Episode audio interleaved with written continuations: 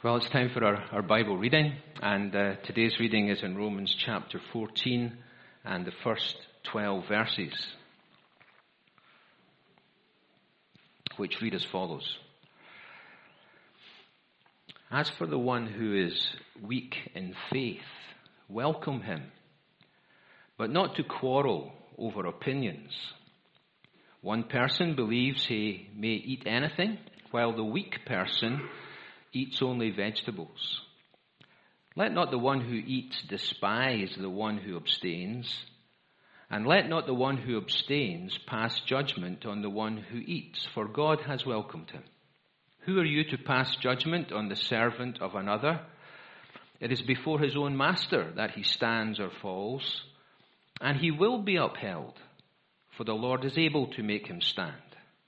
One person esteems one day as better than another while another esteems all days alike.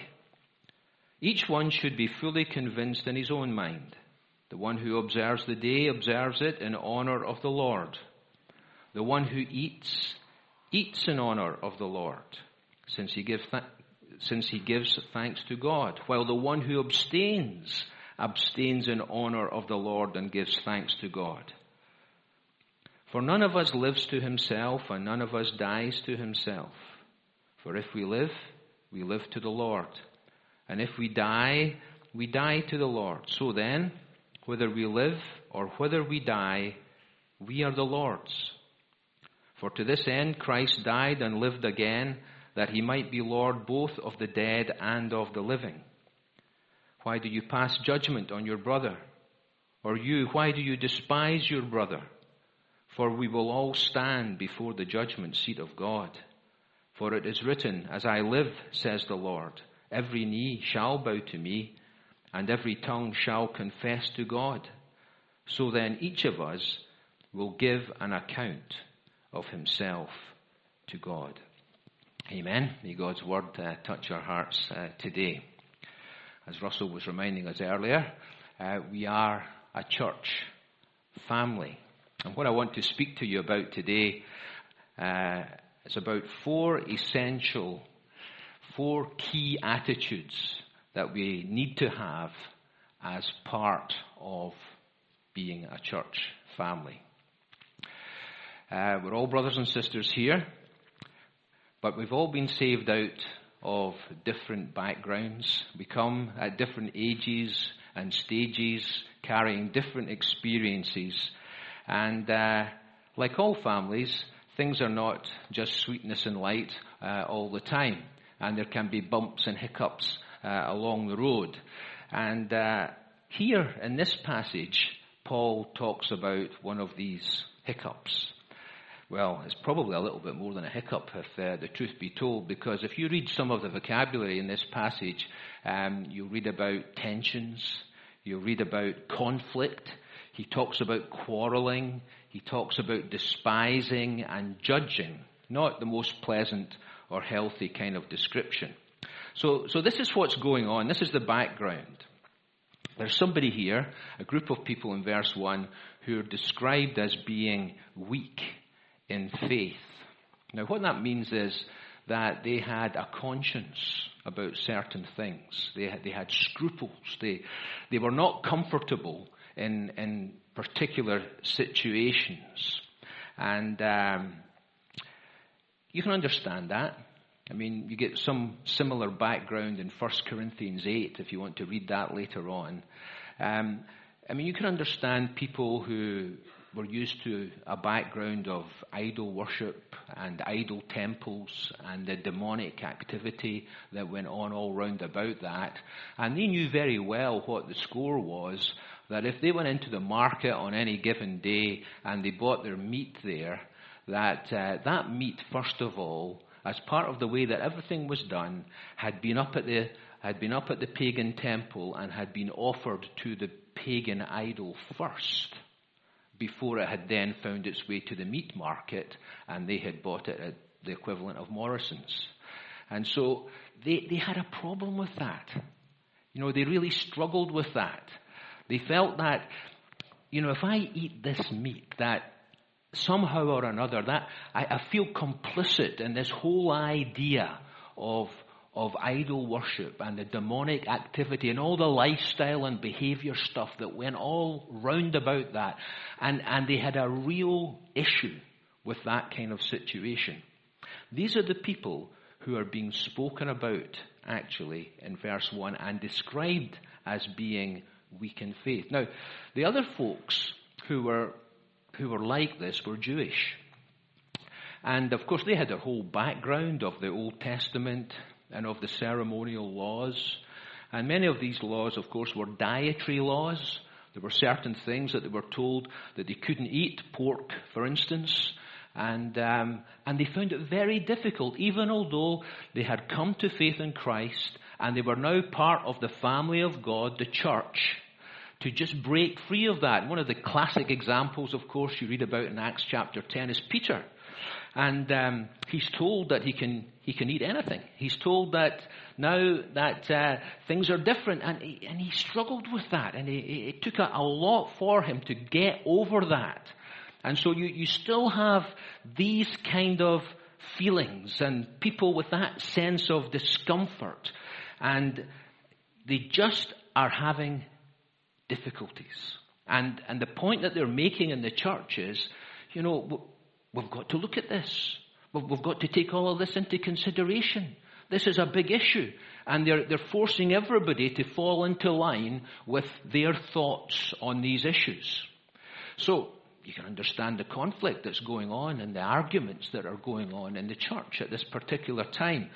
And he says to them, well, what are we going to do? How are we going to cope with this, this difference? What he says is, well, he might be weak in faith. They might be weak in faith because of their scruples, but you still have to welcome them and by the way, you're not welcoming them to get them in the door so you can sort them out. You don't welcome them just so that you can quarrel with them and put them on the right path. Now, the crucial point here uh, that's worth just stopping on for a wee while is that uh, these matters that I've just described, he says here, if you look at verse 1, are opinions. They are opinions. So these are not foundational things. These are disputable points. They're not indisputable, these viewpoints on these particular issues. They're non essential and they come out of somebody's cultural background and they come out of their preferences. And so, as that, they're not to be a point of fundamental contention within the church. So all of this passage here deals with this idea of things that are secondary and that are open to discussion and essentially are opinions. They're not foundational at all. So let me just say at this stage something about the idea of faith because these people are being described here as those who are weak in faith. Weak in faith. So we know that faith is absolutely crucial in the Christian life. You can't enter into the family of God uh, without faith. Without faith, it is impossible, absolutely impossible to please God. And we learn in Romans, haven't we, that the righteous will live by faith. If we're going to be in a right standing before God, we, we must have faith. And we know that the whole point about faith is the object of faith. It is who our faith is in. It has to be faith in our Lord Jesus Christ and in His finished work. So, so faith is something that is absolutely foundational. Secondly, we are told that we are to contend for the faith. All right. Now, when, when that term, the faith, is used, it really is talking about the gospel. It's talking about the, the whole body of truth that contains the crucial foundational points of the gospel of the Lord Jesus. And these things are not up for discussion. These things are not a matter of opinion. So this passage is not just about total inclusiveness. Whatever goes, you know, we be tolerant of absolutely everything. This passage is about those who are weak in faith, not those who are weak in the faith. You see, the faith are all these crucial things about the deity of Christ, the deity and the humanity of Christ, the fact of human sin, that we're all, we all have fallen short of God's glory. The key foundational points about the cross of Christ being the sole uh, way in which a person can be right with God, about coming judgment. All of these are non-negotiable. They're not a matter of opinion. These are things that are crucial. And that is not really what is being spoken about here in this passage. The third point about faith is this, that we're, as Christians in the family of God, expected to grow in faith. You know, some people here are weak. Some people are described later, later on, chapter 15, verse 1, as those who are strong in faith. The, the disciples on one occasion said to the Lord Jesus, Lord, increase our faith. And if you read um, in Romans chapter 4 about Abraham, it says about Abraham that he grew strong in faith through his experiences. And so the expectation is that we grow in our faith and we don't remain in a weak situation. So, important to say all these things so that we understand what this passage is talking about and what it is not talking about. Now, the other point, of course, we have to make is this. Is this of any relevance to us? I mean, we are not, you know, worried about uh, our food being offered to idols, uh, but there are things that fall under this category. There are principles that are laid out here that are still very relevant uh, to us. For instance, this one's not just quite so relevant in this culture. Many years ago, we lived in Zambia, and uh, one thing you did not find in a church service in Zambia when the music was being played was a drum. Is that right, Florence? No drums. Why no drums? Because the drum, I mean, we used to be in our beds at night, you know, and we could hear the drums going, and, uh, you know, there was stuff going on down in the villages. And the drum in that culture was all tied in with ancestral spirit worship. And all the behavior and things that went along with that. And so people, when they came to faith in Christ and they met as the family of God, as the church, they were very uncomfortable about having a drum as part of the worship of Christ because of all the connotations and all the background and all the cultural stuff that came with it. So, what about our music in general? Some people of a certain generation, and uh, they feel a wee bit uncomfortable about having uh, modern worship music. You know, they equate that with rock music. And uh, they think, well, you know, there's a whole lot of connotations as far as that is concerned. Uh, and I'm not quite sure if I, I think that is the right thing that should be happening within a church context. On the other hand, and I have this particular thing on my playlist, I have to say, uh, a song by a chap called Larry Norman, and he says this, why should the devil have all the good music. Um, so you have differences of opinion over music. You have differences of opinion on other things. How should you pray? What kind of language should you use when you pray? What kind of format should a church service have? And so forth and so on. So, so these things are with us matters of opinion, people who have different viewpoints on different things, which can potentially cause problems. Because there are some people who will look down on those who have the scruples. They will see them as being just ridiculous. They're tight.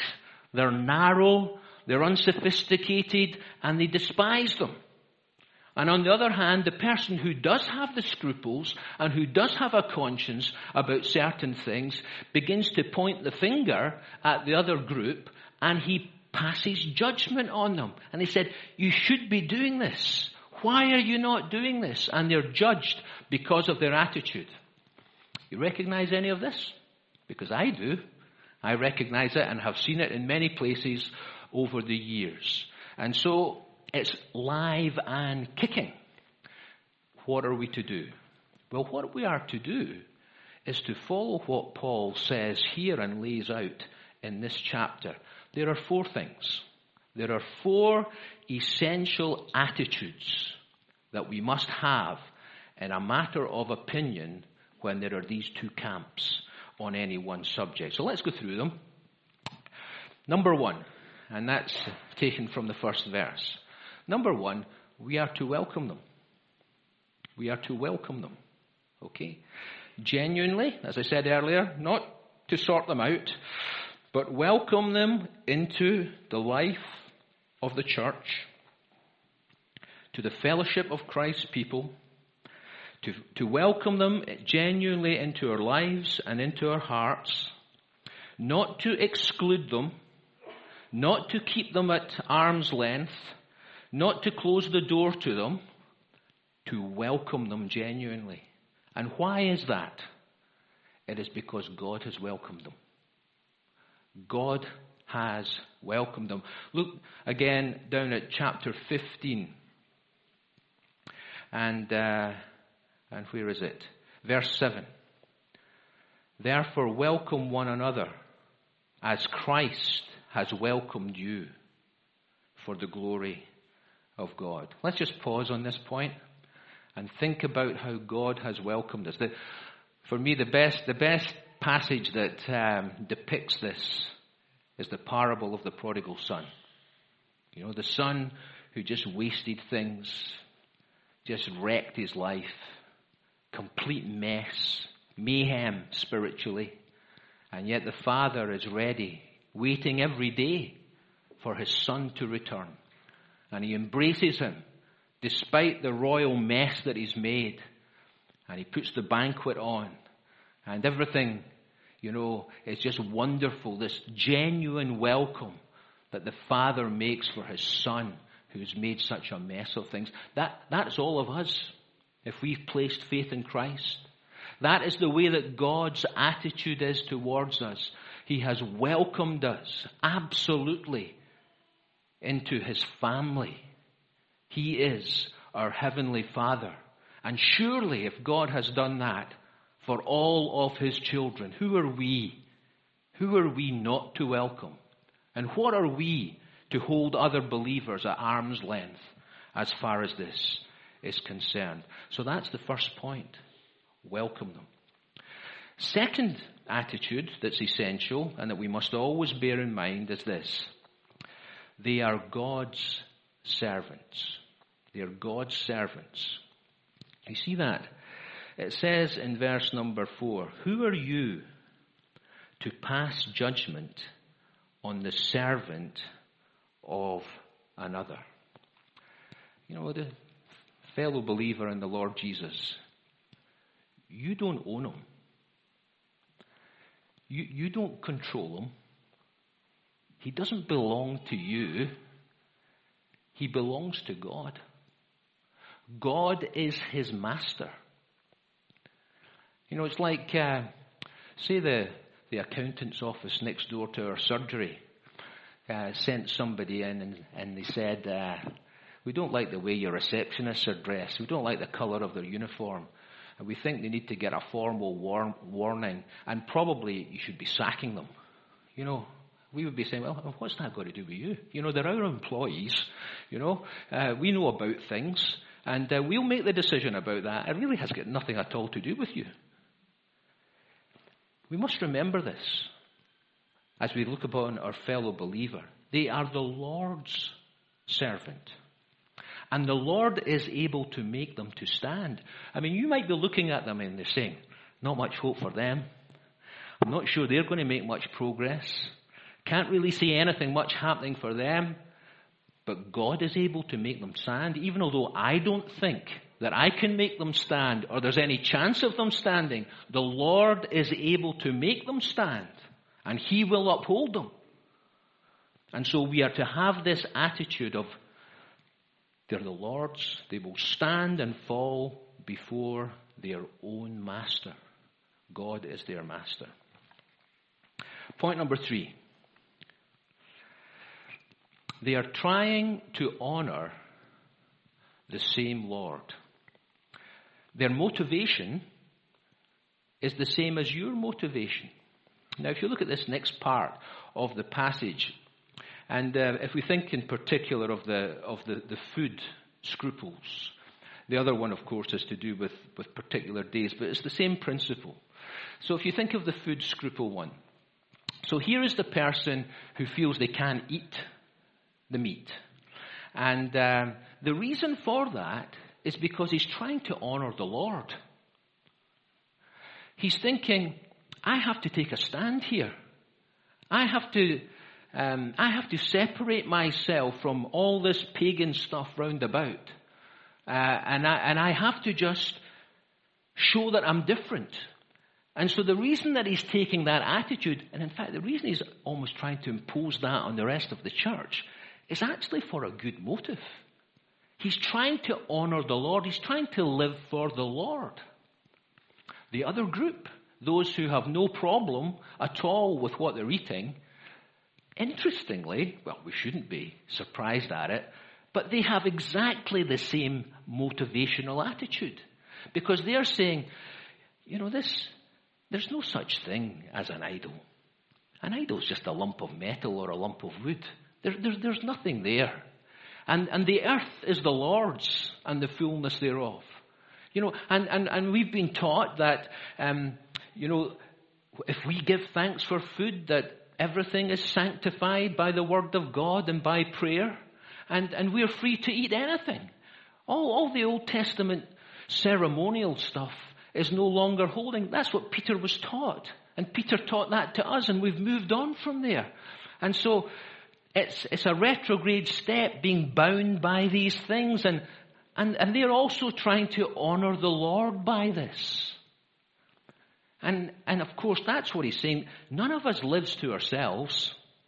None of us dies to ourselves.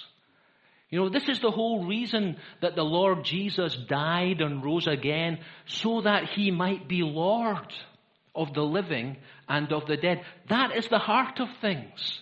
That is the whole point of the gospel, that there might be a genuine acknowledgement that Jesus Christ is Lord.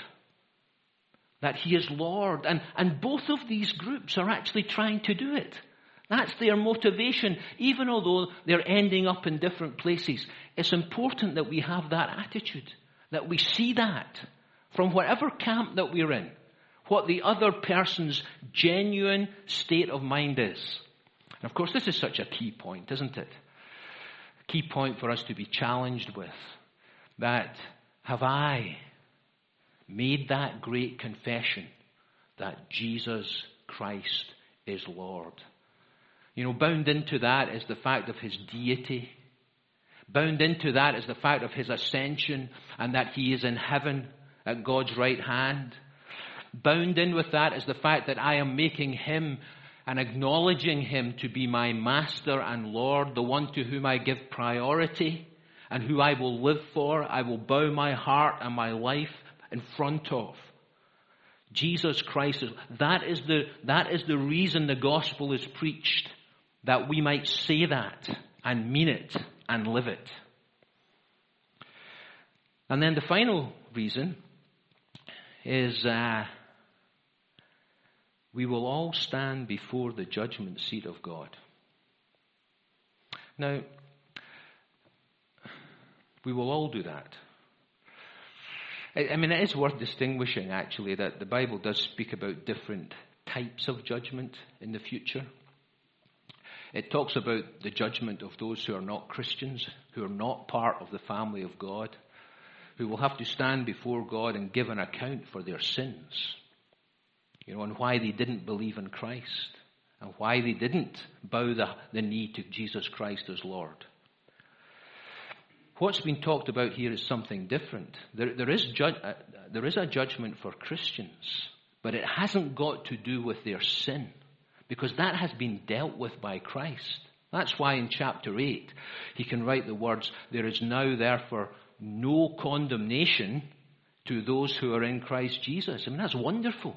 Not to know that I'm, I'm going to be condemned by God, that my guilt is gone, I've been justified, and all the righteousness of Christ has been imputed to me. And that when God looks upon me, He looks upon me as being clothed in Christ's righteousness. Because Christ experienced the penalty of sin. And Christ was condemned, and He was judged for my sin. And I have embraced that by faith. So, so that's not what's being spoken about today. But there is, there is a point when we will have to, all of us, give an account to God. And by the way, I won't be giving that an account for you. I'll be giving it for myself. And that's, that's part of what he's driving at here. The judgment seat is when we give an account for ourselves, not for the other people that we're either despising or the people that we're judging. We give account for ourselves, and God knows the motives of all our hearts. And He will look into it all. And that judgment, you read about this in 1 Corinthians 3, for instance, it mainly has to do with our faithfulness to God, our, our service to God, what we have done for Him. You know, whether it's of value, whether we've given it priority. Is it something that's like gold or silver or precious stones? Or is it just wood, hay, stubble? Talks about some of our works that, that will just be burned up. And, and, and somehow or another we will be saved, but it's, it's, it's saved as passing through a fire. So it's a, it's a solemn thing nevertheless. And we will all stand before the judgment seat of God. And each of us will have to give an account. It's a solemn thing. Solemn to think of that, that when this life work is ended, you know, and I cross the swelling tide, and I, I stand before God one day, I will give account. And therefore, this passage is relevant. How I deal, my conduct, with my fellow Christians and with the family of God. So we look around this morning, all the people who are here, and those of us who have been born of God, born again, can call, call God our Father, our Heavenly Father. We're all part of this wonderful family of God today. How are we to relate to one another? What are the essential attitudes that we must have to our fellow brothers and sisters? We are to welcome them because God has welcomed them. We are to remember they are God's servants. They'll stand before Him. He's able to make them stand. I don't own them. They are trying to honor the Lord as much as I am. And we will all stand before the judgment seat of Christ. I think if there's anything that should help some family dynamics, it is these points. And these are only some of them. This is actually going to be continued next week by Johnny. And there are other issues at the rest of the chapter that have a bearing on this important subject as well. May God bless His word. Uh, shall we pray?